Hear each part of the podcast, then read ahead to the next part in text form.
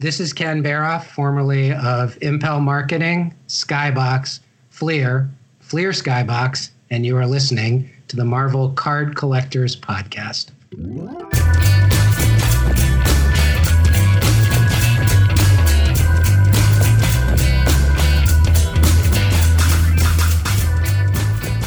Hello, everybody. My name is Ian Taylor, and welcome to the Marvel Card Collectors Podcast, brought to you by the Marvel Cards Fan Collective, an awesome community of card collectors and creators.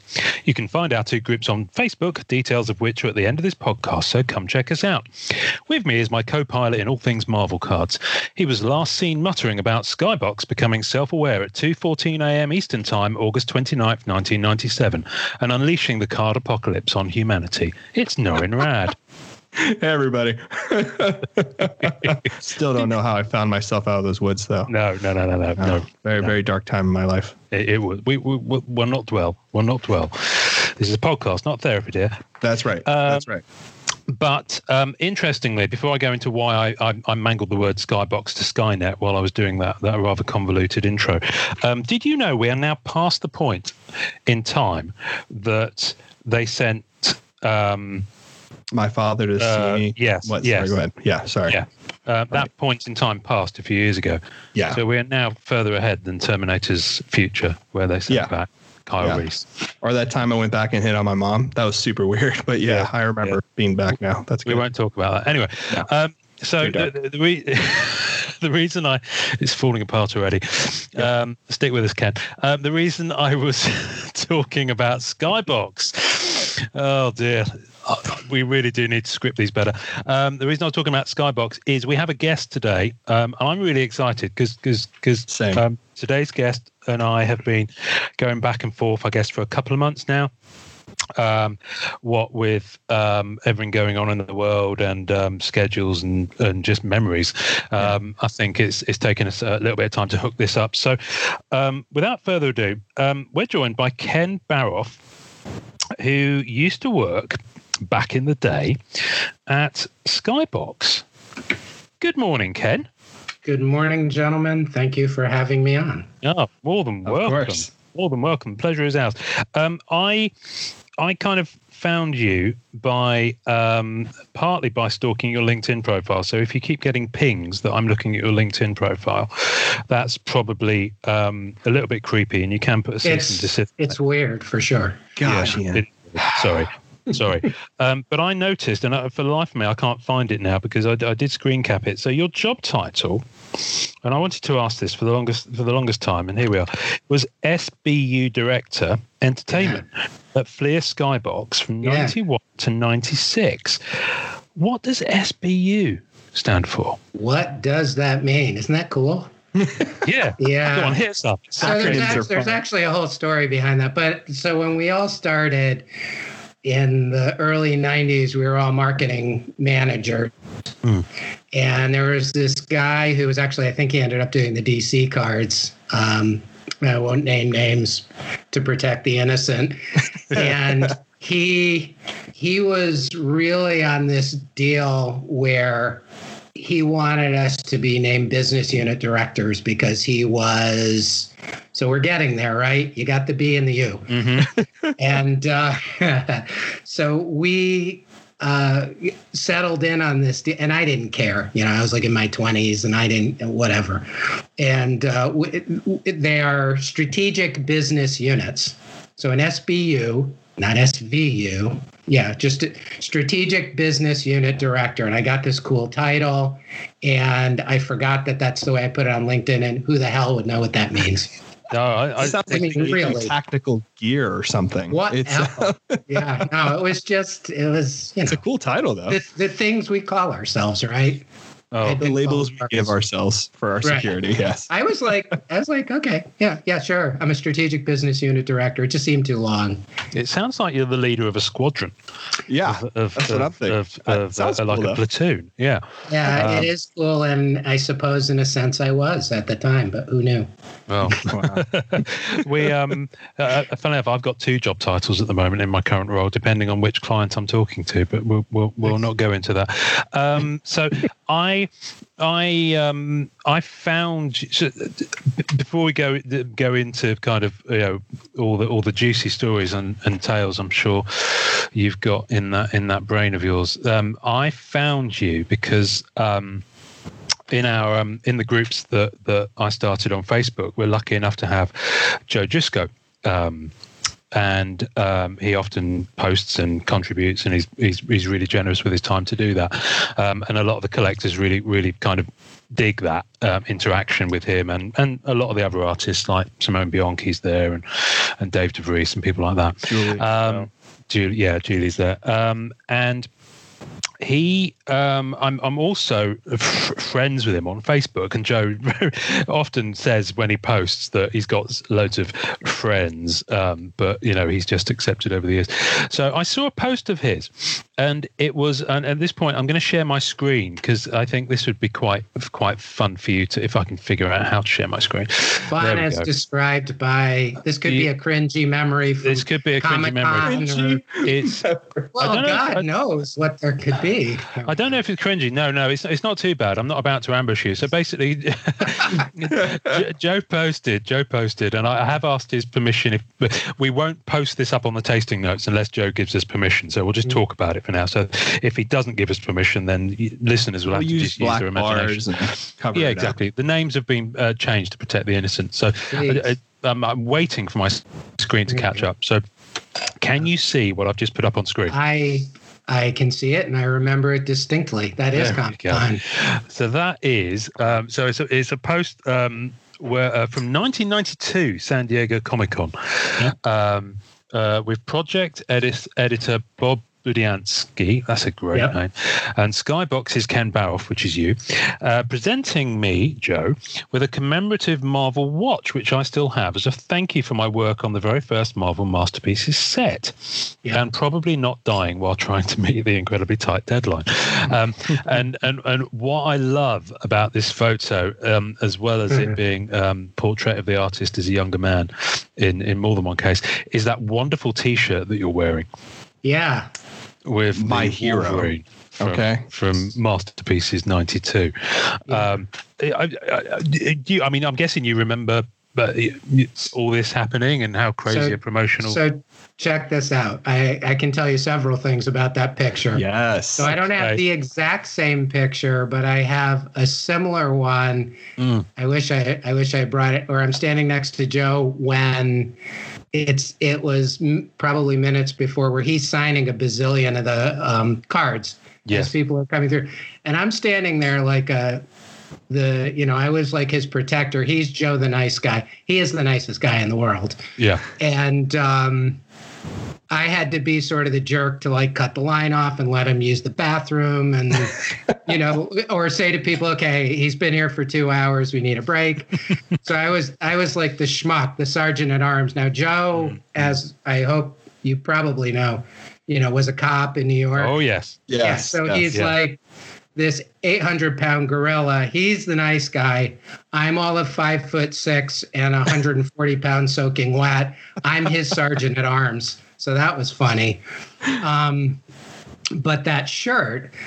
Um, so one of the things we used to do at Impel early on, because we didn't know how the card stuff was going to go, right. we had a um, product that we, we got permission from the licensees, from the licensors, to do card shirts.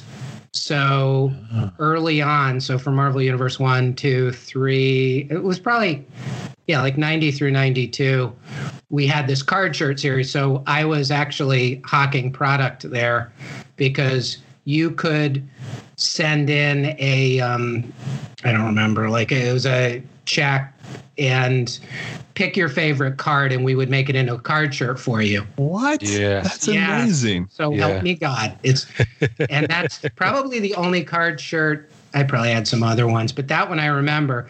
So my son, who is now 30 years old, or he's going to be 30 in a couple of couple of days. Um, oh, happy birthday, Ken's has, son! Yes, he still has that shirt. His name's Daniel. He still oh. has that tattered old card shirt with wow. Wolverine on it, and the image It's not it's not that crisp and beautiful anymore, but that shirt still exists 30 Oh, years What? 28 years later. Yep. I know everyone's going to be asking that question too. It's like, okay, so does he have any more shirts left? Okay. Yeah, no, that was that was it wasn't one of a kind, but that was uh isn't that cool? Yeah. That is really cool. I've never seen it before. I've never, I didn't, even had no idea that was even done Card at shirts. all. That's This- really cool. I And I love that you could pick which card you would want too. Which Yes. is, wow. See, that's This- the way to do it, man. That's awesome. This Yeah. reminds me of the um, the uh, few episodes back, Norrin. We did um, we were looking at all those promo cards, Yes. and we had this X Force one. I don't know. Um, let me just um, stop sharing my screen um, so that we can. There we go. There you guys are. Hopefully. Marvelous. Let me get that off my screen. There we go. So we had this, and this is an Impel one. So this is an X Force one. yes, that's right. Uh, and we were talking about this one because we were, um, and you Yeah. could choose one of those designs See? and have that come to you.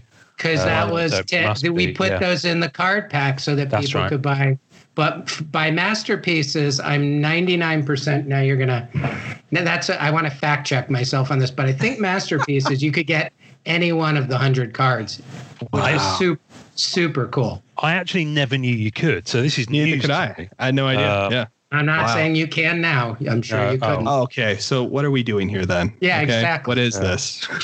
This was all about I've- that shirt. Okay. I've sent, I've sent, I've sent loads of those in. I never get anything back. My checks are getting cashed. I've no idea what's going on. no idea what. Um, so so let's um, let's uh, let's uh, back up a bit just to Yeah. just a touch because Yep. um, you mentioned Impel and my understanding because I'd I'd look around. Obviously, a lot of this stuff happened pre-internet, so the amount of information there is, and certainly the amount of pictures there is, is pretty much based on anyone who's written a blog post, a Wikipedia entry, which is slim, but you know, Yeah, not based on very an awful lot of yeah. verifiable sources, um, and um, scanned in press releases. Um, And I've got a couple that I, I really like, and we'll come on. We'll come on to. Um, but um, my understanding is that it was Impel, then it became Skybox. So you were there when it was Impel. Yes. Well, I was I was there for the conversion, and I can explain how and why that happened, which is it's a kind of an interesting history. Yeah. You go- want, go you want to know about the golden Yeah. age of trading cards? yes, sir.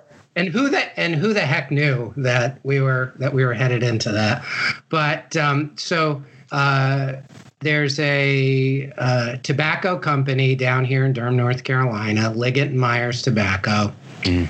um, as a hedge against uh, the fact that uh, cigarettes at that time were know they're with with health and wellness and all the obvious things. And if you guys are smokers or anybody out there who's going to be listening are smokers i'm not uh, it's not to be insulting but there was a, a lot in the late 80s as far as a health kick and salad bars and all this stuff. So anyway impel in trying well liggett and myers in trying to read the tea leaves wanted to get in the card business because they had this incredible distribution system for cigarettes. And they basically thought, you know, hey, if we give our the sales guys who are out and have these connections throughout all these different industries um, another product to sell, right? Then if cigarettes take a dip, we'll have something else. And what they wanted was baseball cards but they couldn't get a baseball card license. This is really inside it's inside baseball. I'm telling you here. Um, so got that? See what I did there? But I love it. um, the base so so it because they couldn't get a baseball card license, they were looking at other sports leagues initially, and the first sports league that signed on was the NBA basketball. And this this comes up again, so pay att- pay attention. Okay. So so basketball, um, which was I think it was eighty nine or ninety, and there was an inaugural set of cards called Skybox trading cards. So that's where the Skybox came from because you're sitting in the Skybox at the you know, it, the idea was the Oh. brand got it. Brand Yes, was best clear. seats best seats in the house. wow. So Skybox trading cards. That was the initial name for the basketball series. Then once Impel got the basketball license. Well, Liggett and Myers spun out a company from the tobacco company, Impel Marketing, which was a cards only company, cards and collectibles. Right. So all these collectibles. And because the NBA was in New York, they started looking at other licenses. This was late 80s. And one of the ones that was coming up for renewal was Marvel. Okay. Gotcha. Wow. So, you know, people know people, you know how that works. So the NBA was up there, the NHL was up there, um, you know, and all this was kind of a way to get to Major League Baseball ultimately, um, which, and it gets more convoluted and complicated. But the point is, at that time, Marvel was doing X-Men cards through comic images and Marvel did some of their own cards like X-Force I think was a was something that Marvel did themselves and Impel Marketing got the Marvel Universe license and that's where that the Marvel trading cards came from. Nice. Does that all make sense? Yeah. Oh yeah, yeah, yeah, Yeah, yeah. yeah. perfectly. Yeah. so perfectly. and then and then a couple years later um we had a new ceo who came in who was a great intuitive guy came from reebok. Uh, frank o'connell was his name. And frank was like hey you know this name impel really sucks. So, and he had this idea and that's what he's just an idea. Guy- and he came in and he's like you know skybox best seats in the house skybox best cards. We should name it skybox. And we're all like you know those of us who were doing the non-sport stuff which was basically me at that point we're like wow. that's idiotic. I mean skybox he's and he this is a, this was a big lesson for me in marketing which is you name it you own it you support it and people go yeah and impel disappeared as fast as and then skybox just became the thing isn't that weird Wow. that's how it happened Yeah. That makes total sense now. I, I thought, and I thought it was so dumb initially. I'm like, it's why are you naming the company after our, our one line of bats? Because we had two brands. We had the Skybox cards, which are our best NBA cards, and then we had NBA Hoops cards, which were the basic cards. right. So you're taking this brand and just, but actually looking back on it, it was really smart. Wow. It's like it's irrelevant to non-sport correct collectors. They're not going to know what Skybox means. And he's like, "What difference does it make? Who Yeah. cares? We could call it Spot the Red Dog. I mean, who cares? You know, it's, no, it's true because the, Yeah, the the identity comes from the brand Correct. afterwards, right? So yeah, yeah, yeah, which is crazy to me because I I'm not a sports guy at all, and I'm six foot four, um, and, but I've never been a sports guy, and I no had no idea what Skybox meant. But as a kid, I remember looking at the cards and being like, "That's a cool name," you know, because So- Impel, I would have no idea. Yeah. yeah. And the other thing that I have to say that's cool about this, um, before we you know get into the where the bodies are buried and stuff, is Good. I'm glad you said it because I wanted to make yeah, sure we were yeah, getting. no, I yeah. got we gotta gotta lay it out there. So, in doing the research for this, now keep in mind, I was involved in this from 1990, 90, 91 to 1996. And then I actually went into nonprofit work. So this is like another life for me. Yeah. And and in my conversations with Ian, I start going back and looking, and Ian's aware of this. But one of the things that came up is my wife's like, "Oh, you totally got to do this, and you're going to get all that stuff out of your secret little closet, and we're going to go through it, and you're going to relive your memories, but we're going to clean this up." We're gonna we're gonna we're gonna do some cleanup work here, and you you have your memories, and you do the podcast, and that's all good. So this is you guys have done a huge favor, and my wife thanks you. But part of my research in all of this, because I had to go back and research, is what you guys were talking about, which is there's so much content out there. Mm. You know, Yeah. thanks to electronic media, and and the thing that's so cool about this is, you know, I'm watching, I listen to some of your podcasts, you know, which was great. And then I'm finding all these videos. Like if you just search Marvel trading cards, there's like guys out there who like do an episode where they're just opening packs of cards. I'm like, is this Yeah. Oh interesting yeah. to people? Box breaks. Box breaks. It is. Totally. People love it. We do it on our group Box site all the time. Yeah. A- and Norrin, to your to your point, how many people were like, you know, I'm really into this now because I was a kid what during this period where I was doing what I was doing and I'm in my 20s and we could have only hoped that we were doing stuff that people would find really cool. And the fact that 30 years later like people are trying to reconstruct the history of what happened is like beyond my imagination. It's so cool so cool. I mean, it's it's I mean, to be honest with you, you're one of the guys. I mean, you're you're you were in it, right? The time period Yeah. that we all started collecting from is the 90 to 96. Especially, I mean, I was born in 85. So, I was right at the right age seeing Yeah. these in like mall vending like mall shops or whatever or card Yeah. shops, you know. Yeah. That was my interaction with them and now I'm a collector of them and it's what we all do, right? You are you are the gatekeeper to a lot of the good secrets, sir. yeah. yeah. And I love to hear, you know, like there's a lot of people who are like, Marvel Masterpieces 92, it doesn't get better than this. And I tend to agree with them.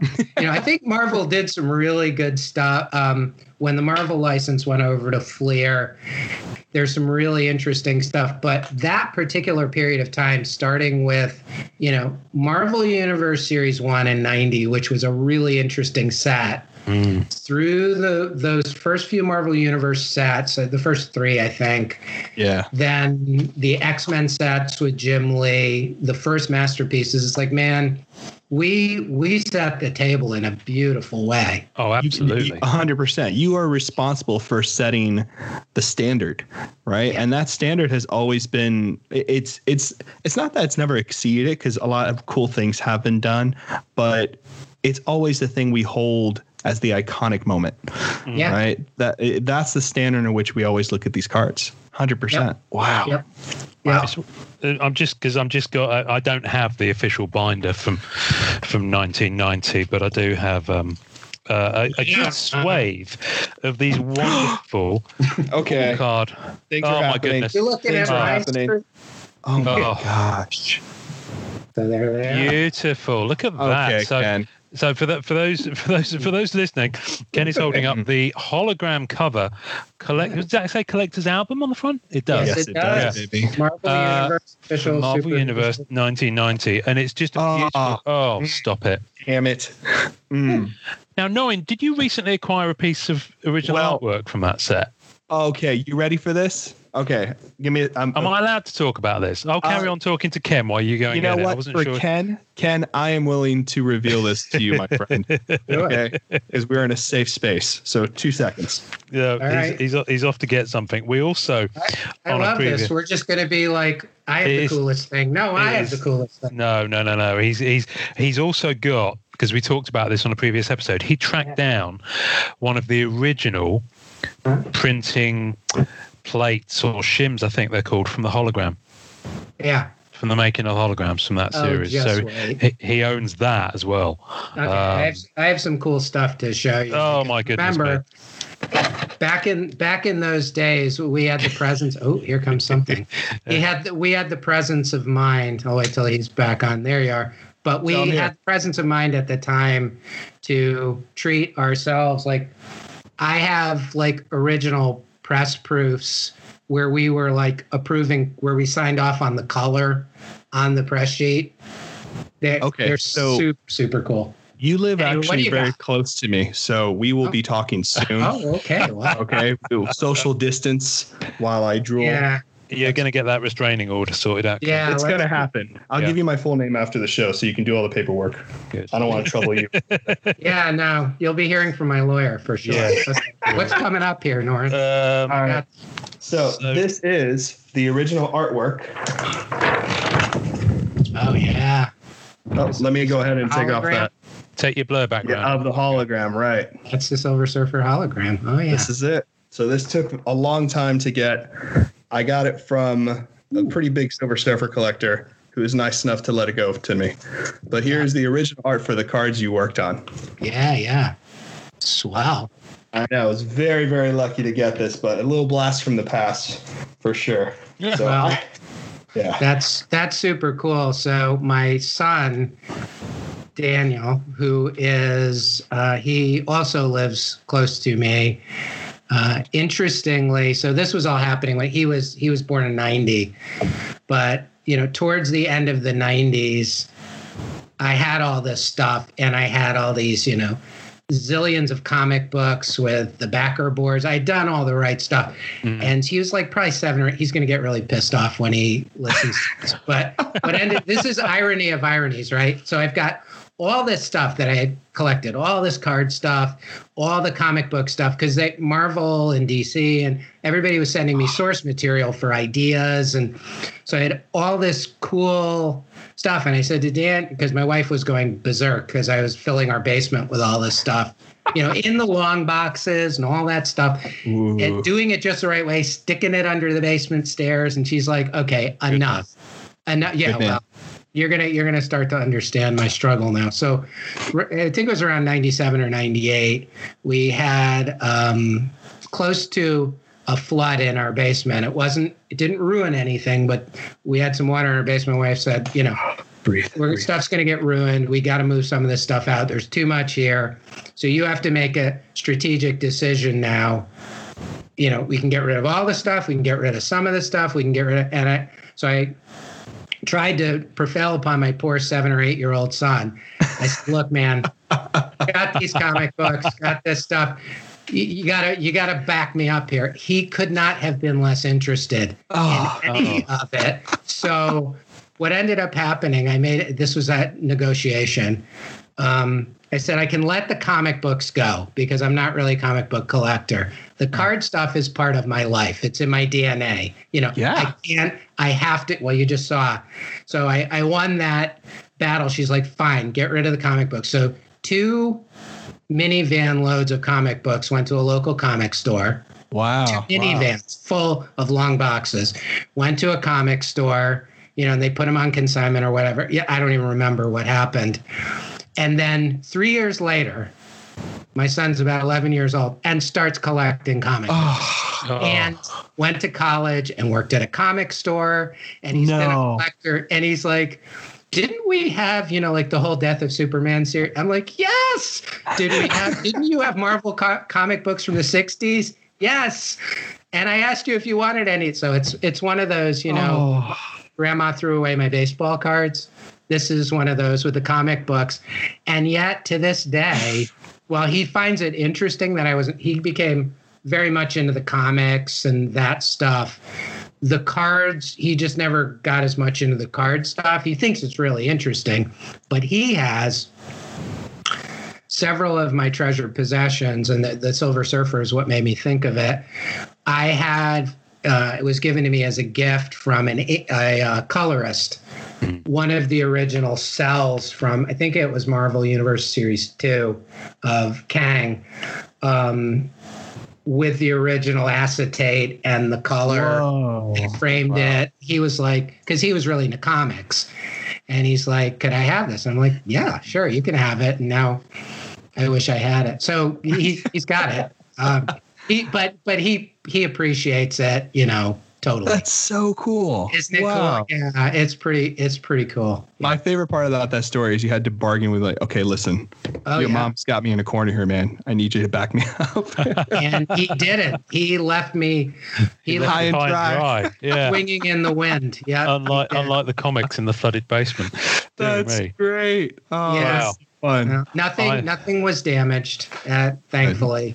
Viewers, every, you know, my heart. All the listeners. So there you go. The um, so so you're input. So you reeled off a load of sets there. Um, yeah. So talk to me about um because we'll come on to Marvel Universe because Marvel Universe is, is is actually no, we'll stay on Marvel Universe for the moment because yeah. I have here, and I, I, I regularly bring this up because I can't bring myself to open it. I have here an unopened box of Marvel Universe Series Three. Um, that's Series Three, and that um, so I didn't. I I kind of didn't. So I'm older than Norrin. Um, so by the time cards came out, and also I'm in I'm in England, so um, we didn't get the same distribution as, as as you guys did in America. So these came in through Oh, Oh, stop it! Right, Marvel Universe Free Collector's okay, album. You are my new favorite person. Cool. That's the Nice. set I started on. That's my. Yeah. That's the set I and started that's on. that's the thing and this is the this is the one i started on but i couldn't afford to buy them i just was able to watch people busting these in the Yeah. comic shop near where i Yeah. grew up um, and it wasn't until years later that I've, I've finally got this and i'm about to open it and hopefully make my set so um, wow. But it's So- um, Can I tell you what bothers me about this set? Isn't it? Please. go- It's it's a gorgeous, it is gorgeous. absolutely gorgeous Yeah. It's gorgeous, right? So because I have it in the album and in my nine up sheets here, yeah yeah you can see. Um, so this is the end of the the superheroes, which went through seventy cards. Seventy Okay. cards is not divisible by nine. See, No. Ken You, gets it. Fo- you following me?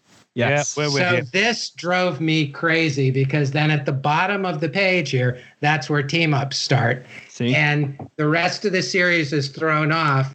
So there was this constant battle that I was being told by our production people you can't print the cards, you can't do it.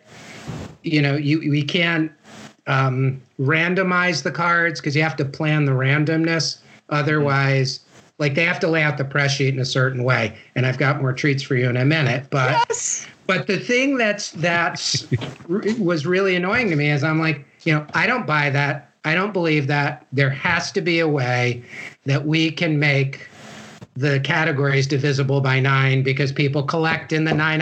And Norrin understands exactly what I'm talking about. Oh, Hell I'm, yes. I'm with you. Tell me. We've been saying this since episode one. we complain about this all the time. I just want everyone to know Ken is officially a superhero of cards because he is responsible for getting this sorted out. Okay. until it was not sorted out. But Rittenhouse stuck yeah. to it. well, yeah. Rittenhouse stuck to it. to it. 'cause Yeah. They Coming up to another one Oh my where we finally got it right. But Norrin, ask. Um, I'm sorry, um, Ian, ask your question. No, no, no. I was, I was just saying the. Um, so I don't know how much you've kept in touch with what's happened in the world of cards because obviously you left it and you've been. You mentioned you, you were a non-profit, but Yep. the company that had the license through, oh, 2005, I want to say, through to a little bit of shared ownership with Upper Deck, and then it went to Upper Deck solely in I think 2014, 15. I think that's right. 2014. I think written so Rittenhouse. Archives had it for ten years, uh, give and take, and Yep. they religiously stuck to the nine card format, and they produced a binder with each set. And Yes. with the binder, you would get a single nine card page, and in the middle of that nine card page was a promo card that you would only get with that binder. See, that's So they really, they they really got it. understood it. They, They understood got it completely. Now the guy who who runs Rittenhouse Archives, I've seen pop up in um, some of the um, stuff um, that's come up when I was looking at Skybox history, and he might have been after your time. Actually, I think it was more the Fleer days. Is Steve Charendoff? Oh yeah. Steve. so so that's so that may be why that's that's carried through. But there was there was a real love, not that Upper Deck don't treat them with love, but um, there was a real love and affection for the for the collective Oh, mentality that went through that. Steve, yes. So period. Steve and I overlapped at Fleer, and yeah, he Steve knew what he was doing. He was very interested in designing from the collector backwards rather than now keep in mind this was after all the norms had been set. I'm not saying you know i appreciate that he did that. Um, i like the fact that he took it to the next level. But those arguments were being had you know this was at a time where we're just producing cards putting them on sheets doing all this kind of stuff and um, trying to get to a number you know like a number in the category total number of cards total. so when i started this whole thing about laying them in i'm going to show you something now Oh this gosh. is where the case was made so this is the x-men series jim lee x-men Yep. 1992 so another beautiful album here Oh, but here's I actually made the case with the set you're looking at right now to our production people. And here's how I did it. So you notice with the Marvel Universe Series 3, they just went right in order. Mm-hmm. Yes. And I, so I collected these the way a collector would. And please tell me one of you did this. But this is the end of the superheroes. And you'll notice it's a partial page. Yeah. And I right. said to a collector, that sucks. Yeah. Because if you're doing it the right way, so why would you know you end up with a page with four cards on it? Then you start your supervillains and the supervillains go along, Yeah. which is all good. And the supervillains end up with a little. It's like it. It's like leaving an orphan. You know, when you write a paragraph, you have one word at the bottom. I. I. It's. You know, you have to be obsessive compulsive to understand this, but collectors feel me on this. Oh, So utterly. the This is universal Look at- in the yeah, hobby. but look at look at the teams. Look at how ridiculous that is. So there Yeah. were ten just to have that one there's page one- with one card, no way. precisely. And then the XX Men. There's only five of them. So anyway, the eh, but the one thing that I was able to win, the battle that I won on this card today, I said, "All right, shut up. We'll do this." Is the danger room was a nine up sheet. Wait a minute. Wait a minute. Wait a minute. Wait a minute. Wait. Wait. wait. Yeah. You're telling me the Danger Room scene, the iconic Jim Lee Danger Room scene, Yeah. Was the point to show the nine card nine up that you proposed. Yeah. And I'm going to show you something else.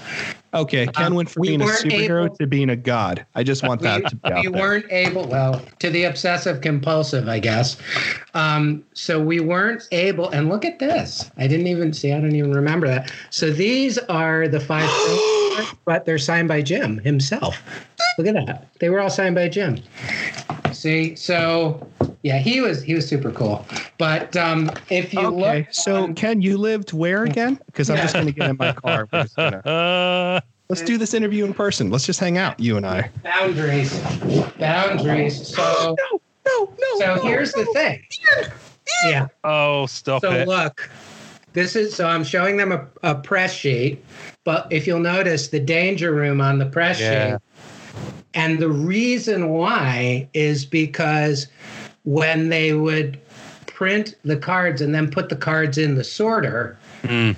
it, if you put them all in the same place, they couldn't get the randomness that you see what I'm saying.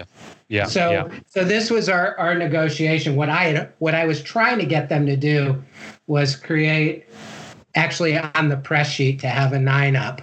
But it gets better, Norrin. It's going to get gets really good here. So Oh God. so moving on to X Men Series Two. Guess what? We've lost Norrin. I'm I so won. sorry. I Why won. am I still unprofessional? Oh my This is- God. This is so cool, though.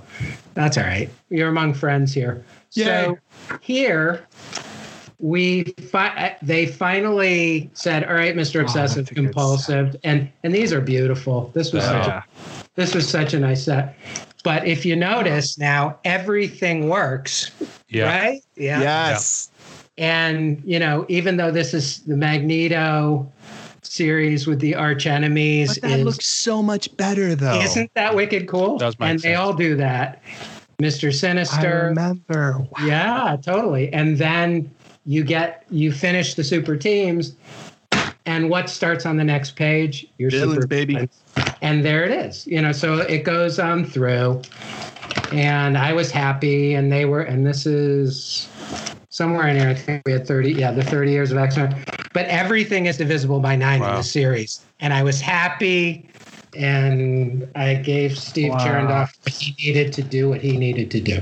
But no, um, but Steve, Steve always understood that. He did. He understood for for the hobbyist. You know, it's so fulfilling. You know, if you're if you're gonna collect in this, if you're gonna collect by nines, make the freaking thing divisible by nine. Yeah. And it took me two years to get there. Wow. Well, that is an amazing. I feel I feel better having had that conversation. you should feel very. no, you should, sir. and you should. You know, seriously. I mean, that is. I can't even begin key. to to to take. You know, I have enormous issues with with uh, some of the modern set. I say some, not all.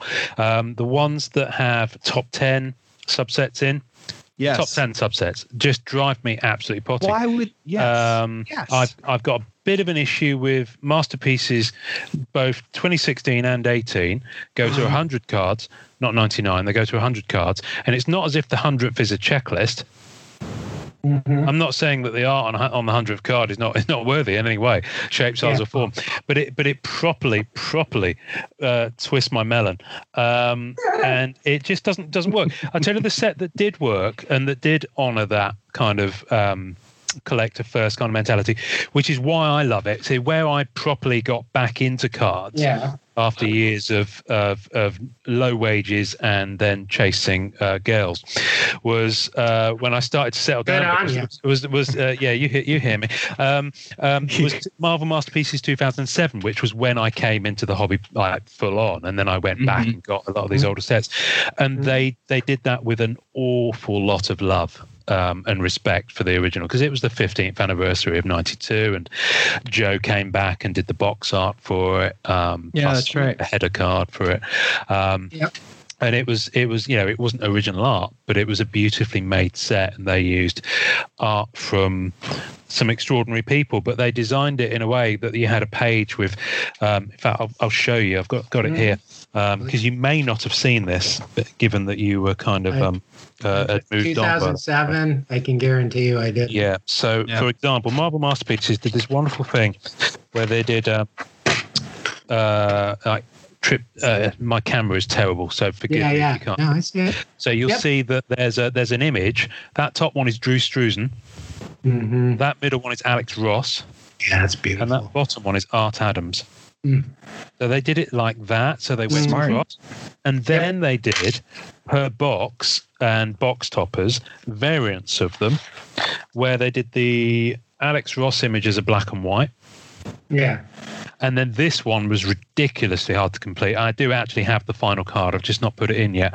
Oh, that was only available. That yeah. was my Grail card for the longest time. I got that about. I got that about three, four months ago now. Um, yeah. That's the Art Adams one, but it's black and white, and you only got one of those per case. That was a case topper and it yeah. came in a little cellophane wrap on top of the case. Wow! And that nice. was so difficult to get that triple card. Well, that's anyway. the actual preliminary so, art. That's like actual sketch version. So, yeah. Yeah, that's that's gorgeous. So, uh, quick question. Um, what occurred to me when you were showing me these that the, the doing things in threes, pieces of artwork in three. So has the term triptych?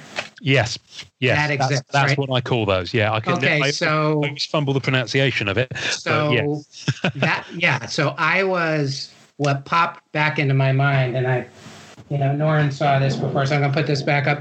So this yes. to me was a oh. total triumph because this is the X Men Series Two press sheet. Mm. Well, there were there were doubles you know, so it was two, two, two, but there's nothing on this press sheet. You know, it ends with the checklist. It's oh the check, the, the idea was the vision was to do a press sheet that was a complete piece of art. Mm. So the triptychs are at the top, right? The doubles are down the middle. The film thing is a complete. You see that the cellular. Oh, that's beautiful. Yeah. So this was the press sheet itself was a complete design, not just.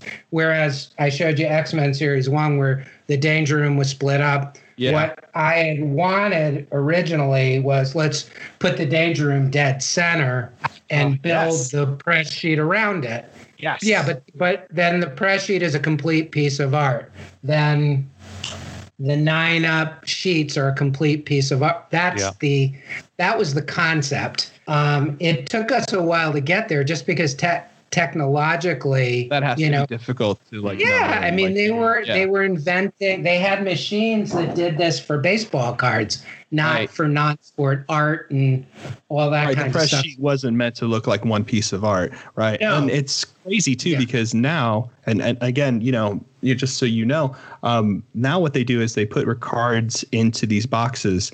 Like when Jusko returned to the Marvel Masterpiece 2016, they put these cards in there that were called redemption cards, and yeah, you can yeah. get one of those uncut sheets as a redemption. Like the collector could get one. So you know, now they really are not only going from the the printing floor to the offices of Skybox, Upper Deck, and all the stuff. But now, since they are going to collectors' hands, having those uncut sheets as one piece of art is yeah. genius. You know what so, I mean? That that should always have been. That should really well, become the norm. That yeah. was Yeah, and that was the gold standard. And quite uh-huh. frankly, you know, initially there were a lot of people in the story, like Alan Gordon, who was the um, vice president of licensing for Marvel Entertainment Group. If you haven't heard the name, you should know him. He came from Comic Images. Alan was brilliant. In Alan was the the mind behind let's use the trading cards to bring people into the comic world because young kiddos, it's a way to introduce younger kids to a hobby that's going to introduce them to the characters that's yeah. going to so he was right at the forefront of that and he was thinking that way bob wow. Budiansky, so bob that's how you pronounce that bob Budiansky. Oh, okay. and if you haven't talked to bob you should so no, bob sure. was fantastic as far as sourcing artists thinking in terms of what would make it interesting to the comic collector. So between Alan and Bob, you know, I didn't pick Joe Jusko. Joe at that time, I believe, was a cover artist. Yeah. He right. did the covers. And Bob, when we talked about masterpieces, doing a pretty, so we're moving to the next thing, but it was like so Marvel Universe cards, you know, in three series from one, two to three, there's a quantum leap in the quality of the cards, the finish, yeah, the right. quality, the artwork, the the backs are more interesting. Yeah, you know, we did a lot with the Universe cards. With X Men getting Jim Lee, that wasn't us. That was Bob and Alan saying, if we're going to get a guy to draw X Men, let's get the guy to draw X Men. Genius. Which would which right, which would make it interesting for a casual collector because they're gorgeous. Yeah. But for a comic book collector, it's something they would like to have as well. And so then going into masterpieces, um, Joe is just and there there are many of them. You know, there's there's Boris and Julie, there's the Hildebrandt brothers. I, yes. I don't know. I mean, there's there's a lot that you could do. But the idea initially was a pure set done by an artist, right?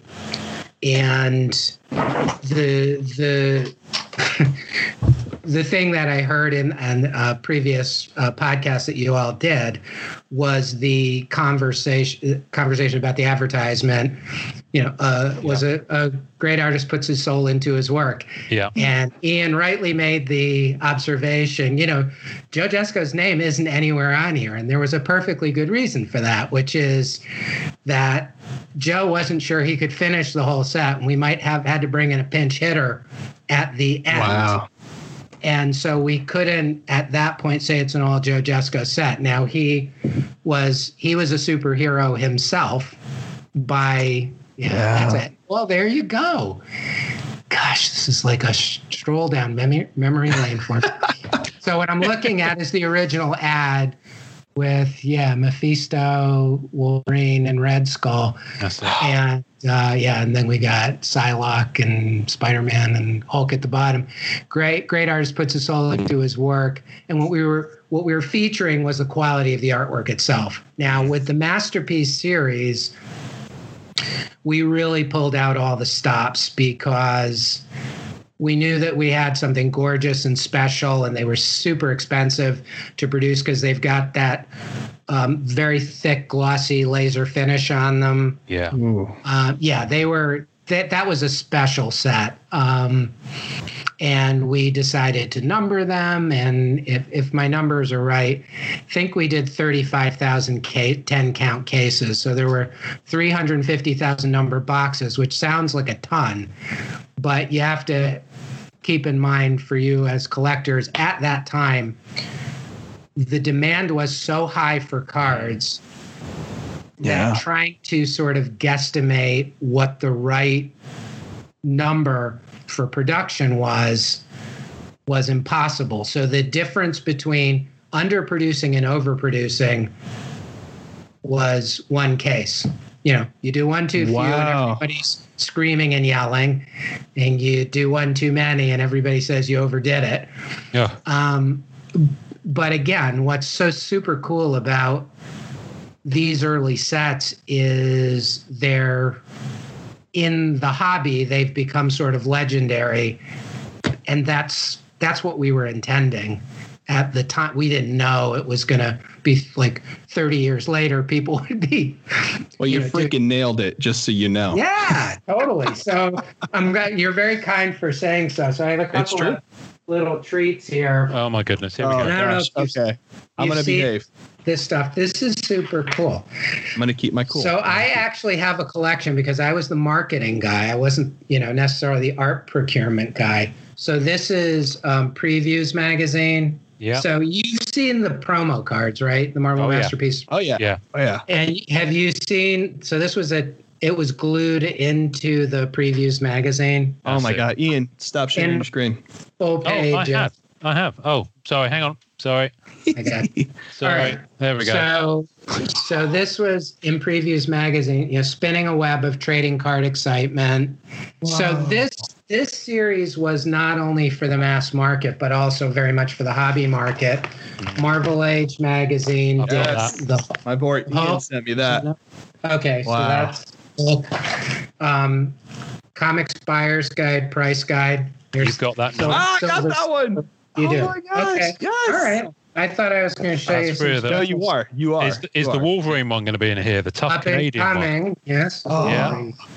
And then this is this is where it gets really interesting. So you've seen all that. Did you do you There's two um n- non-sport update? Yeah. So, so what's interesting about this, I know there are two more which again, I was going through boxes of stuff, so I know I have all of them, but these are the ones I was able to put my hands on. What it's cool about this non-sport update Hmm. is they featured Wolverine on the cover. That's right.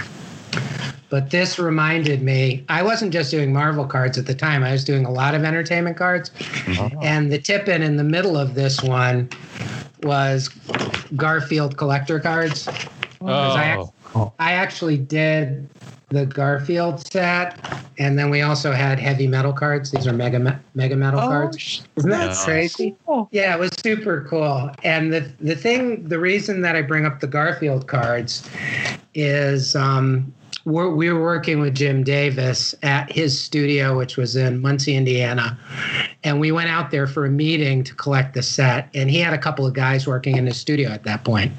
There was a guy by the name of Gary Barker, and Gary was um, Gary, Gary was just an an artist who who drew Garfield stuff and cartoons and um, but he was a huge comic fan. So we're sitting at this big table in this, you know, Jim's studio, which was a big, big operation at that Yeah. time.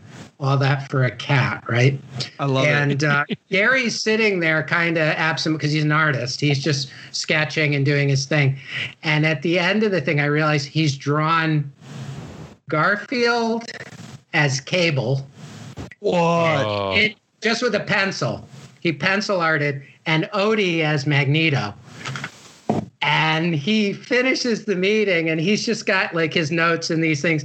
And I'm like, hey, dude, No. that is the most awesome thing I've ever seen. He's like, Do you want them? I said, Yeah, I want them. Yeah, so I took them home and I sprayed them with um, so a fixative and framed them. Oh. And my son, who I mentioned earlier, still has them Oh, in these beautiful frames. They're the coolest things because uh, it's yeah Garfield and Odie. But the cool part about it is you know, he's just sitting in the meeting, kind of like thinking his thoughts, looking out the window. He wasn't even looking. At, wow. isn't that cool? That is the That's coolest thing ever. Are you kidding? That's really- amazing. It was really cool. Yeah. Garfield is cable. That's so perfect in this Right? like amazing way. And Odie is oh wow. I actually Yes, really they- love that. That's such a Yeah. mashup. Genius. That's absolutely yeah, no, it perfect. was- yeah, it was. It, that was a lot of. Yeah. So which ones was I missing, Ian? Uh, Psylocke, Yeah. I think, and what was she in? I don't. Ah, there, there's a have the post. list. Oh, there's a come post on, guys. That's well, there- fair. no, there- there's a guy in the group called uh, Matt Lenefelt. Um, Hey, good Cap, evening, Captain Matt. America would be the other one. That's it. Yeah. Those are Um, who stars. who is who is really into his 1992? So he'll he'll definitely be all over this. He um, is Are- are tracking you- down. Yeah. Are you sure that all six were distributed? Yeah, yeah. I feel like They they were. were. I They feel- were because we've seen examples and pictures of this, especially no, on he's- Jeff's he, he- list. he has right? them all. No, he has He them has all. That's them all. what I'm, That's that's what I'm trying to say. He's put a post up in Marvel Masterpieces Collectors That's where where he Okay. has um, shown us um, all six of them, um, Wow. and he owns them.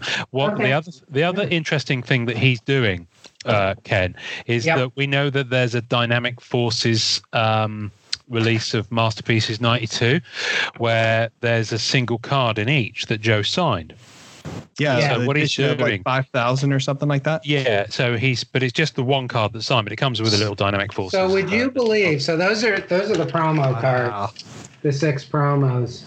Um, yes that's right yeah. Yes. Well, there were the there were there were six promos, and then there were Three three, prototypes. prototypes. Yeah, That's it. Yes.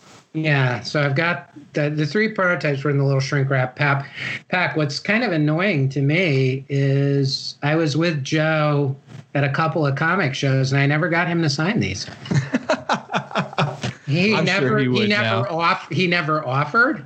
I never asked him, and yeah. Well, we were just kind of buddies, so. Aw, Isn't that in, isn't that interesting? that's interesting. But- well, you know, let me ask you Yeah. a question because Yeah, there, you you actually could solve one of the greater mysteries in our hobby right now. oh gosh, yeah. Yeah, if, if, if you can, if you can, it, might- it might not happen. So there's been speculation about printing plates for the 1992 Marvel Masterpiece cards almost 90 sets but yes or post 90 sets. Yeah, because I, I I actually found a hologram printing plate for the set of holograms from the 1990 for Marvel Universe.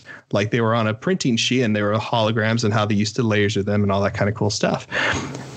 Were, would there be a printing plate for the 1992 Marvel Masterpiece cards? Is that how that would work? Because I don't, I don't know. I don't know how the sheets would work. Would it just be on an uncut sheet, or were there actual metal plates for that? Uh, yeah. No, I'm sure there were. Um, and I don't know what would have happened to them. What the only things I have were, you know, we went to the printing. We would sign off on the printing proofs. Wow. What became of those, and then Oh yeah. generally when it was done we would get a proof and and for really memorable sets like marvel masterpieces um, as a gift because that one we we felt like we kicked butt. Everybody who was involved in that team got a beautifully framed press sheet Wow. that it was a two-sided framed it was glass on both sides so you could see the fronts and the backs which was oh look at that. Here we go. So this is scoreboard. so this is the Yeah. post yeah. Yeah yeah yeah yeah yeah. Uh, that's up and coming. Comic scoreboard had captain america uh, Mm. previews which we saw had spider-man. Then Yeah. you've got the comic buyer's guide wizard 13 had a Psylocke, wizard. And then of course marvel age. So uh, we'll pop Wizard. pictures of all these on the tasting notes cur- courtesy of matt. So thank you matt for posting those in the Thank group. you, Matt. But yeah he is um he's he's big into his his his masterpieces Yeah, he, Oh, he knows so- he knows some stuff doesn't he He he's Mhm. he's he's the Marvel masterpieces mage of, of our group. So All right. I think that's probably the best way to. and since we're talking masterpieces let me see i have a couple of other interesting little curiosities here Oh my God. I'm so sorry excited. sorry to go go out of sight but Oh have you all seen so Oh, that was the original Oh, the posters. the hobby store poster coming this Yeah. fall I love that cool, thing. right? Ah, but please note, Ian, down in the corner there, artwork by Joe Jusko. Yeah. So by that point, we knew he he had got it. So yeah. Wow. that's that's really cool. Oh. Um, Holy and crap, I that's had, amazing. I, I had totally forgotten that I had that. oh, So there's the, the Spectra sheet. Oh, the Spectra that- sheet. That's a We- printing printing pr- printer's proof of the Spectra sheets, which is cool. And then this press sheet was just this is a favorite. It's just spectacular. I love this. Both the fronts and the backs. This this was There's mine. this was oh you got it. I need to get it framed. All right, fine, okay, I. Look at that. Isn't That's amazing, Ken. It is wow. just incredible. you know, I love love that. I um, oh my gosh, that's so nice. That's so cool. You know what? I'm going to roll out here for Ken. So Ken, Oh, this is crazy, Ken. What so? Ken, so Joe, bless him. Good evening, sir. We always say Hey, that Joe. to Joe whenever because I don't know if he listens, but we don't know, but we Uh, I like to hope that he does. Uh, I can't actually find the um, the certificate of authenticity. So Joe, um, about a year and change ago, Wow, that was uh, was um, I think he was doing some uh, work uh, work at his house, and he found still in the original brown Manila envelopes, which are quite big, obviously, ten of these, which are uncut sheets of the um, uh, four of the promos. So you've got Hulk, Wolverine, Spidey, and Captain America. Why Yeah. only four? Uh, I don't know. That's just where it ended. yeah. Uh, but there is a certificate Can of I see it? authenticity with it. Here, Can I hold it up the more. back. Well, I'm gonna, the back. I'll, hang on. There's there's more to it. Oh, yeah, keep right, going. I'm so sorry. What he did. What he did This is is he. your show. I've got No, to. no, no, that's quite all right. That's quite all right. It's This just I, is fascinating. I'm leading up to the reveal. Um, you very kind, and, and people who li- listen to the podcast are sick of me showing this on the episode, but I'm going to share it again because I don't care. Um, um, and he solved the ten of them in the group, Yeah. and then as an extra, and he didn't say he was going to do this. He drew a little remark on the bottom Sweet. for each uh, person who who who who bought one. He didn't say he was going to do that. He didn't charge any extra So for nice. it. Um, and he did Black Cat, which is my character. Uh, but yeah, on the back Sweet. it is pr- it's prototypes actually. Those are the prototypes. Yeah. Uh, pre- free prototypes and one of the promos, Oh yeah. um, and they are they they do come with a certificate of authenticity that is numbered, I believe. So um, so yeah, Well, beautiful. So I'll be on frame What a at great some hit. stage. His, I, g- I gotta say, can I just say this, Joe? I hope you are listening, and I'm not. Gonna, I won't tell any bad stories about you, Joe. No, he's he's. There's nothing to tell. He's he's he's legitly, you know, Aw. just the nicest guy. But I've seen a lot of beautiful card art. It really doesn't get any better than that. Mhm. That stuff when his work started coming in, we were all just like astonished. It's gorgeous. It really is. Wow. Yeah. So, so uh, that's interesting. You say when, when his stuff started coming in. So is it is it did the actual pieces come in? Because obviously it's back in the day. You can't you can't Yeah. Scan them. Obviously you didn't fax them because that would have been Yeah, great. no. Um, so how how does the do the actual original art pieces come into where you work, or did you just see photographs? I think originally and uh, what it- my if memory serves, again, I wasn't the production guy. yeah. No. No. No. No. That was that was Rick Haynes. Rick should get a mention on Cool. this because Rick Rick was uh, he was great. Um, I believe the stuff went from Joe to Bob Budiansky at Marvel. Mhm. Bob would go through the stuff, and then they would group it and send us groups that we could then do, you know, the scanning and production Gotcha. on. But Bob, I'm sure Bob laid hands on. Well, he was Wow. he was really the sort of executive creative director on Yeah. that stuff, and yeah, it's. But he, I do remember, he was like, "Oh, you guys, you're not gonna believe this." Wow. And so when at the end there, it was looking like, you know, Joe was going to finish the 100 card set, but he might not be able to do the art for the Spectra cards. We're like, come on, man, you got to do this. Yeah. And so he, he, uh, yeah, dug no, that was spectacular. I love how there was a team of people rooting for him as he was going. Oh, yeah. "Ah, do the battle spectra. oh, yeah, absolutely. Is that But some like- sort of dance, Norrin? You, the way you Did did like it? It's really cool. It's like some sort of weird, funky move from back You're in welcome. the day. By the way, We um, Yeah.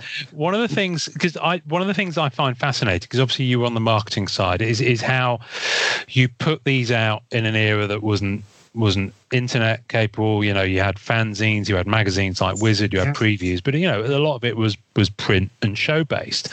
Right. So it is how you actually promoted them. And one thing that that's telling for me is when I look at Marvel Universe 90, 90 uh, 93, which is series three, and the masterpieces, is the number of different unique.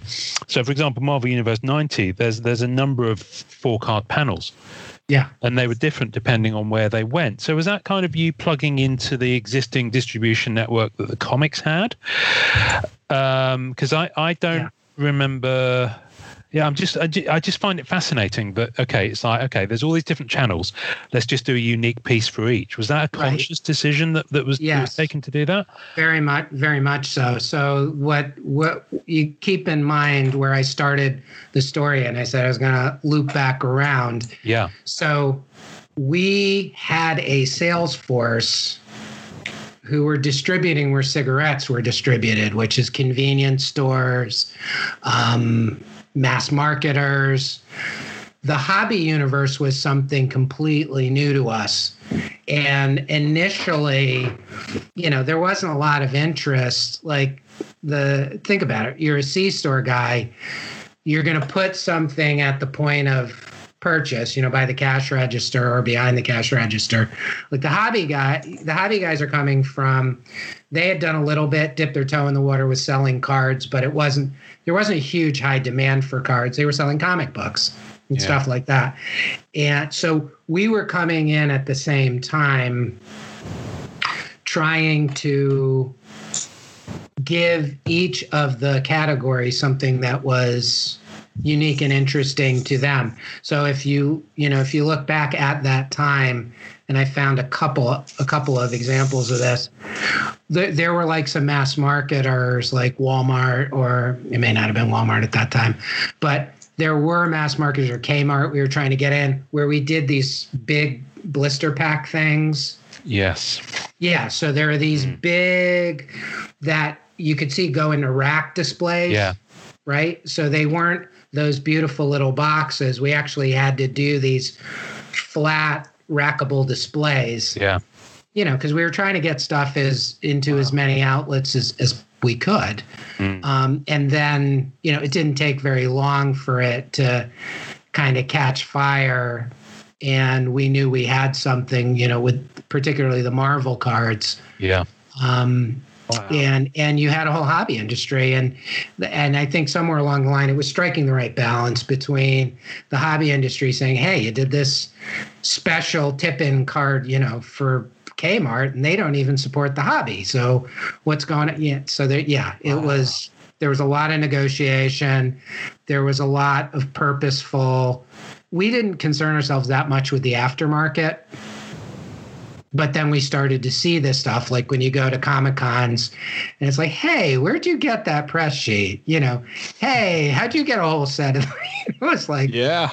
yeah so Wow. yeah there was a lot of i think at that time once it became popular like i can i there's a very short list of people who like deserve to have a frame press sheet because they worked on the thing at the time it was their Yeah. product Yeah. and you guys have been supporting the hobby and that's groovy you know it's all good but there was definitely a time like in the mid 90s because i think what was happening is probably the people who were printing them were like hey i'm going to put a stack of these aside and i'll Oh, sell them to my buddy who can sell them at a comic show yeah there was a little bit of that so if you actually look at some of the press sheets from the mid to late 90s there's actually a theft statement on them Whoa. And wow. selling a whole press sheet is amounts to that. It was kind of like um, you know, with the videos, piracy is not a victimless crime.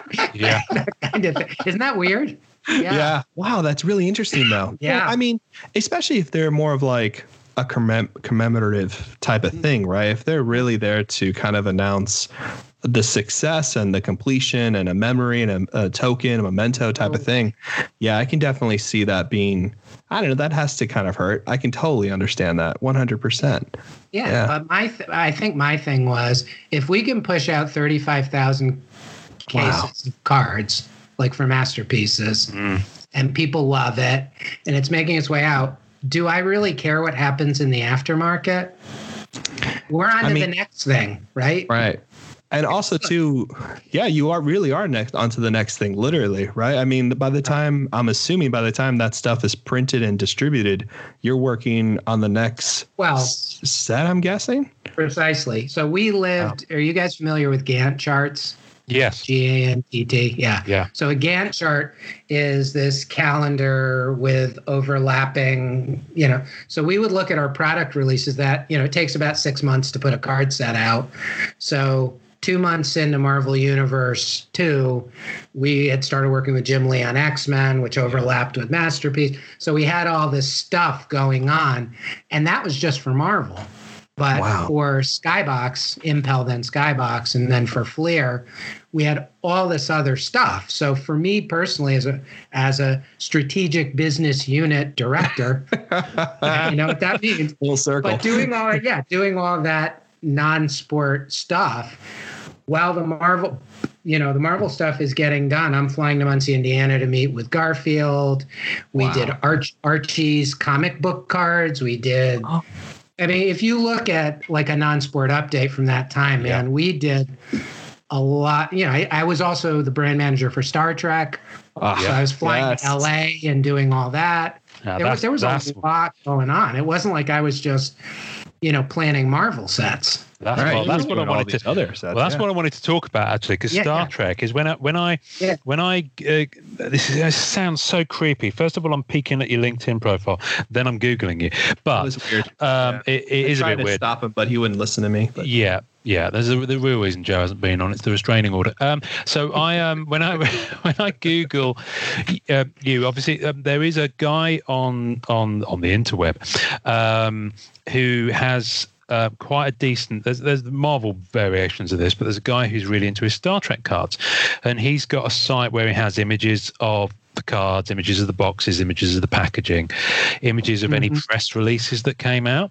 So he's got a number of press releases, and, and the, one of the ones I found that I really like. I'm just gonna I'm just gonna put this on the screen again because I think it's absolutely Please. fascinating to see.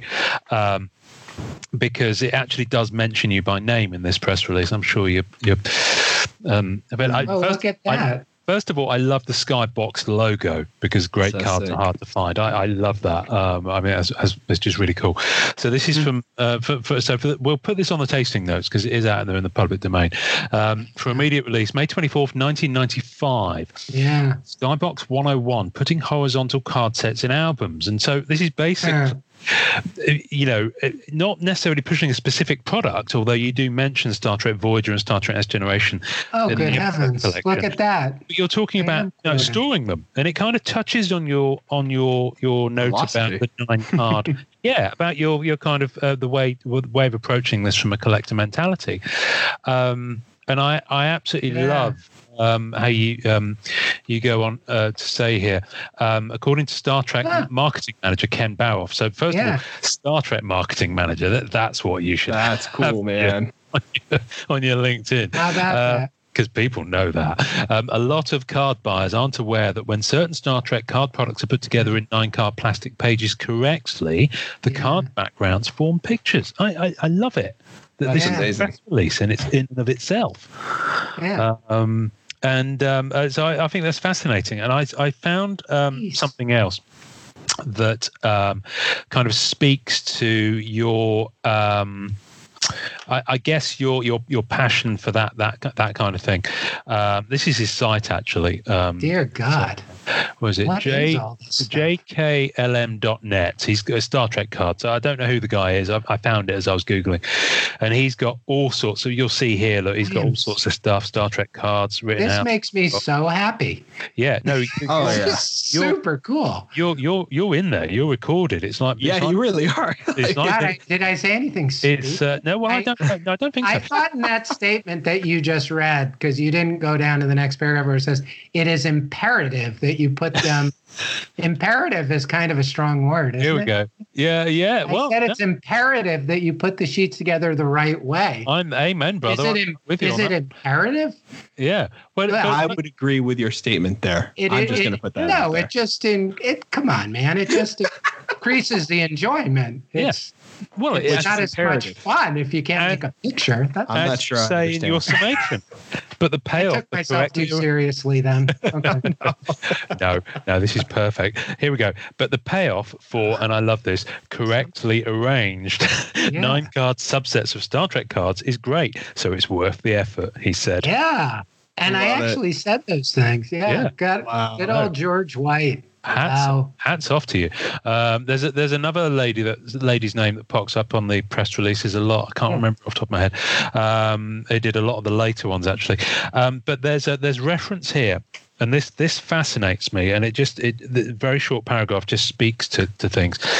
Starfleet collection card set. So in 1993, Skybox made a set of six cards with images from the uh, original series movies, and this was a box set of six letterbox videotapes that was limited to five thousand.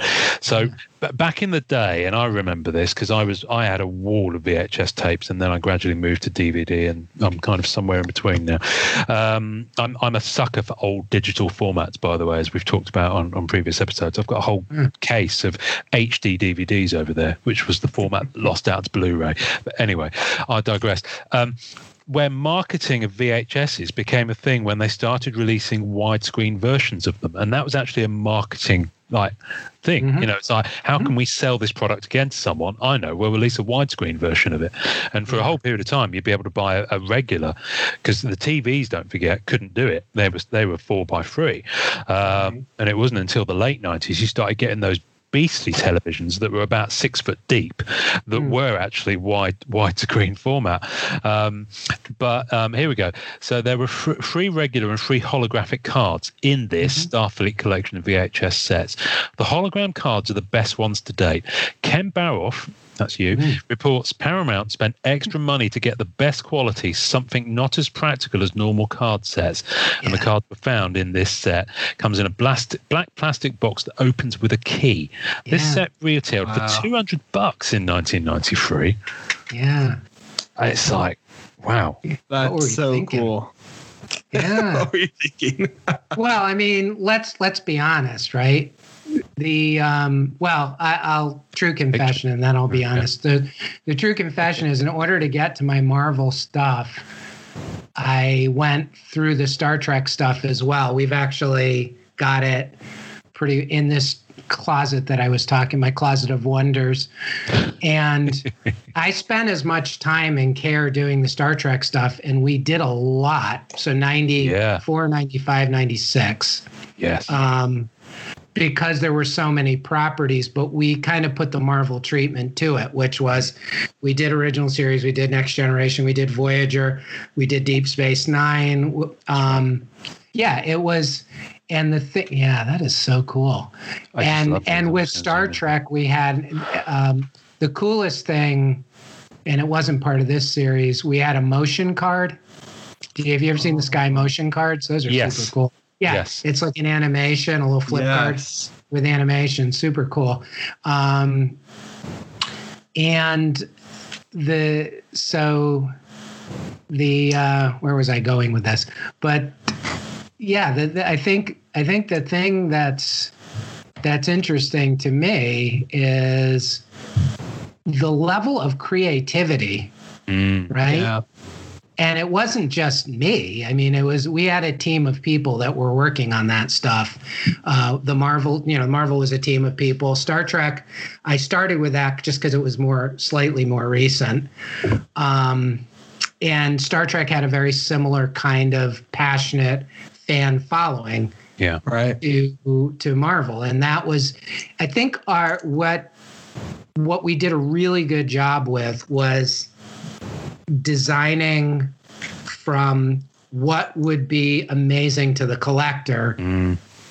You know to somebody who's really into the property like what so so that release which yeah ian you got me on that one because i remembered it when i saw it. It's like living someone else's life. It's so weird. And wow. but that was something i probably was at a star trek show and people were displaying these and I was I went to our PR guy which was George White and said, "You know, we need to make sure people know that if you put these the right way in the freaking nine up sheet, yeah. You yeah. know, it's good it's we designed these we didn't design these so you're going to put them in backwards for god's sake right and by that point because it was three years later and i had won the battle of the x-men where I had those oh. beautiful nine up sheets that made Norrin so happy. Beautiful. Yes. Yeah, right. That was that was like X Men series two was like a perfect set. I think yes. Masterpieces was perfect. You know, those were just as good as they could be. But the Star Trek sets, we did some really creative, interesting stuff, pushing technology, Yeah. using the shi- you know the shiny holographic materials. Mm. That we we did a lot of stuff that I'm really really proud of.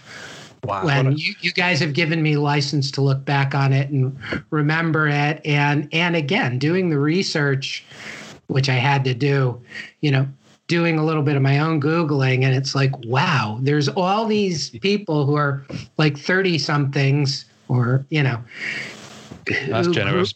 who- yeah well whatever you. know 30 somethings 40 somethings but but grew up with this stuff it it did exactly what it was intended to do Well, I was going to say earlier, like you mentioned about how these cards were a gateway into comic books and gateway into understanding these characters. I am a product of that. Um, I didn't grow up on the comic books. I grew up on the cards, which got me into the comic books. Like I remember me and my friend in our neighborhood gathering around looking at our cards, as hokey as this is, and reading the power meters and remembering like what our characters' powers were and like coming up with all these scenarios, reading their backstories, all this really fun stuff. And that was that was a lot of my childhood was those cards. I still have my fir- my very first Silver Surfer card that I ever Sweet. collected. And Yeah. um yeah, it was So- because of the way they were designed, laid out, what your team did, and what you, what you so kindly spend your time doing, and you know, perfecting and working so hard doing, really affected a lot of us. I mean, it's not just me, definitely. Yeah, well, you're you're very kind for saying that, and I'll be perfectly honest with you. You know, when Ian first reached out, um, I was like deeply gratified, but also a little bit nervous because it's like I don't really, I don't. It's so interesting going through this stuff and the kinds of questions you guys are asking and your reactions to what I'm talking about. I'm like, who would, you know, who would care about this kind of thing? But it really was an interesting time. It Yeah. was a really, and it really kind of was that much fun for you know an idiot just a few years out of college i'm talking about myself not the other people and i was like you know i got to work on this super cool stuff Yeah. and at the time i mean we took it seriously let's Yeah, you can know, tell. we- I mean, yeah, Yeah. we Yeah. took what we were doing seriously and we put a lot of care into the quality of what we were doing.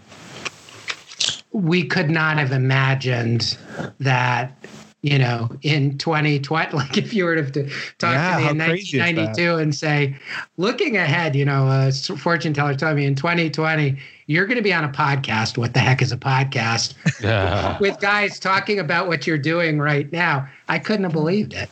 No, Couldn't it's it. it's absolutely that's the thing, and I I don't, you know, I I don't you know I don't want to um, get Hmm. make you feel uncomfortable in any way, but this the the work that you and your colleagues, and not to mention the artists, of course, and the, I know the guys at Marvel were were massively, um, you know, the kind of art directors, I guess, in in terms of you know the direction that things were going in, but the the work collectively that you put out Mm. professionally that you were paid to do, regardless of your level of personal interest in it, and your personal, you know, interest and care and attention is, is the fingerprints are all over it, which is why I raised those press releases. It's it has influenced so much about how the sets are made now, how the sets are marketed now, how um, how revered the original ones are. There are people now, just now, and I guarantee that this will be the case. Someone will hear this podcast who has never seen any of these sets, Yeah. and someone will go and seek them out. And they were produced. I mean, you mentioned a staggering number of Marvel masterpieces, ninety-two. It's a really affordable way to earn deeply, deeply high quality art and trading cards and something fun. And it doesn't Yeah. take up too much space in your home. No. So we have guys in the group who and and women in the group who are doing this with their kids and getting into the sets. Yeah. Like we have people who come on the group like, listen, I love these cards back in the day. I never held on to them. I have some cash now to enjoy them fully. What should I buy? And it's always your sets, right? It's the milestone golden age of trading cards that comes up. Yeah. And that's that's what people are able to dive into. You know, a lot of things have changed not really. I mean, the foundation that your that your team and you built is the foundation that all these new Marvel cards are on, right? They're mm-hmm. right now more for the premium collector. You know, it, they're mm-hmm. not really as widespread, which is a little sad because then you don't really get a chance for a lot of the younger audience to kind of Mm-hmm. break into this, right? It's a lot of us who have kids and all this other stuff that can share, but yeah, you you are the foundation, which is insane to say. I mean, yeah, that's pretty crazy. pretty crazy. As, as long as saying thank you, because you know, Seriously, you yes, sharing obviously. this time with Yes, us. thank you. You know, Of for course. sharing your memories about it. Because I, you know, I recently got this, and it, it makes me happy because um, this is the last thing I'm going to show you. I promise. Um, this makes me happy, and Rock and roll, what man. we've said, I know this will have your fingerprints all over it. This is the Star Trek: The Next Generation.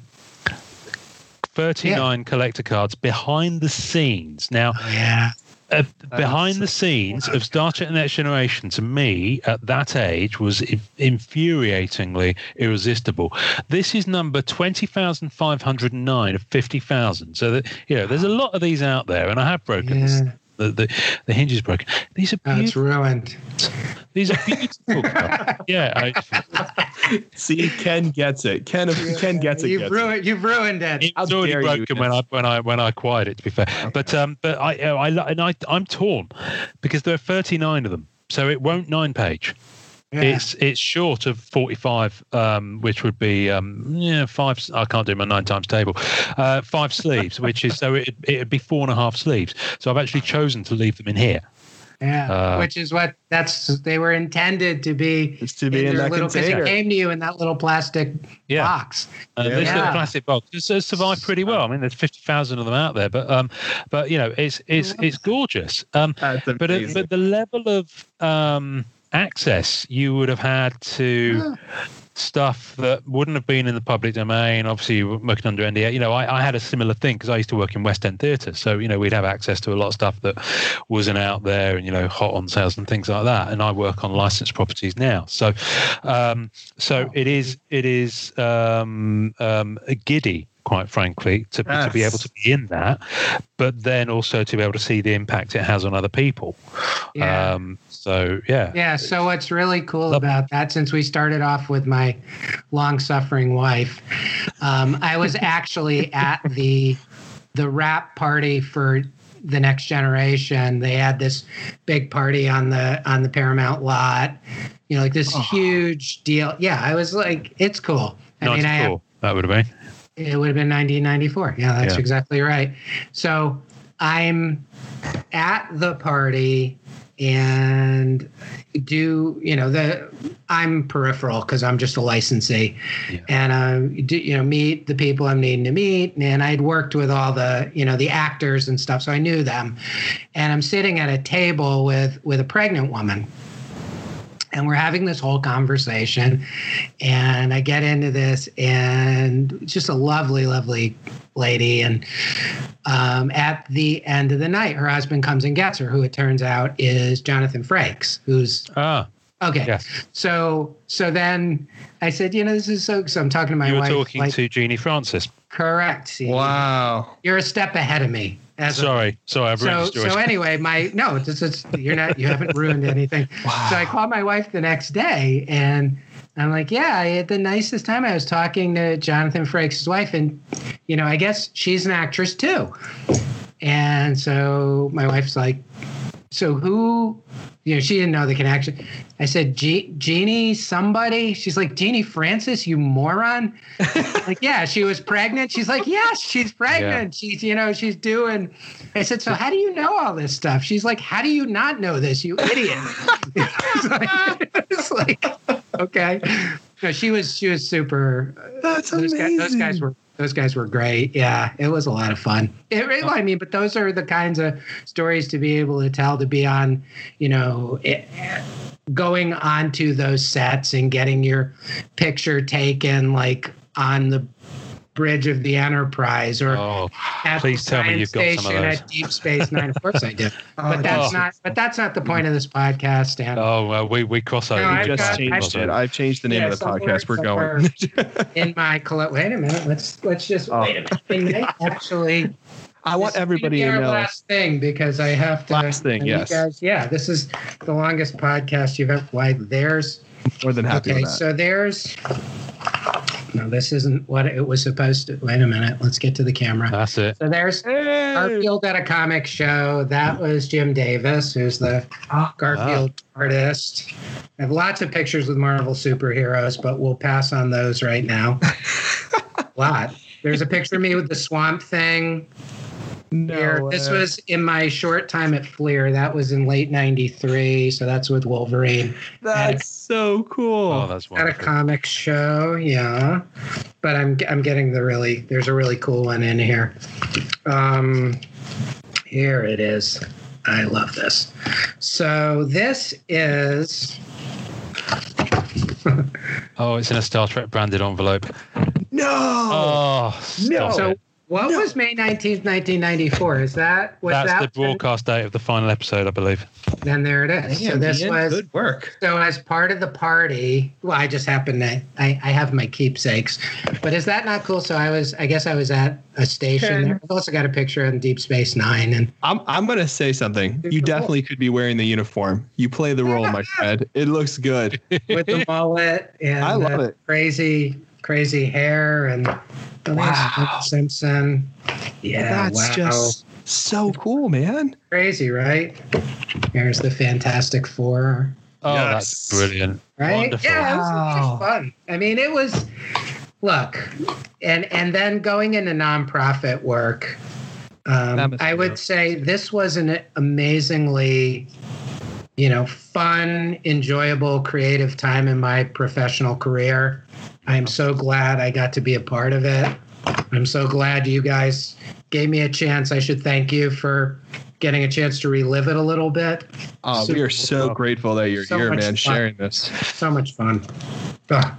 Right. Well, I, I, at that Yeah, point, okay. now That's that now that we've seen Ken on the uh, bridge of the um, Starship um, Who would have Enterprise, thought uh, this is where the on a show would have Marvel on a? Marvel card. I was kind of, you know what? I've I got, yeah, hey, hey, Marvel have done Star Trek comics, so it's all good.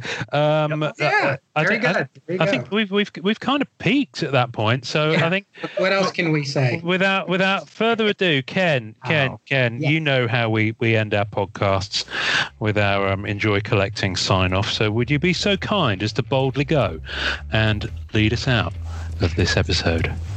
This is Ken Baroff, formerly of Skybox, and for all of you out there in Marvel Cardland, enjoy collecting. Thanks for listening to the Marvel Card Collectors Podcast. Visuals and tasting notes for each episode can be found on our Facebook page. You can subscribe and leave us a voicemail via our home on anchor.fm forward slash MCCP. We're also on iTunes, Spotify, and all major podcast platforms. Please take a second to subscribe, like, and review our show wherever you get your podcasts. Our podcast can be found by Googling at the MCC Pod, which will also find us on Facebook, Twitter, YouTube, and Instagram. Our Facebook community is at MCCW, Marvel Card Collectors Worldwide, and MMC, Marvel Masterpieces Collectors. The great music we use is called Rocket Power by Kevin MacLeod. Thanks to the collectors, artists, and creators who support the Marvel Cards Fan Collective. We'll see you next time, and remember, it's a small hobby but a fun one. Make mine Marvel and enjoy collecting.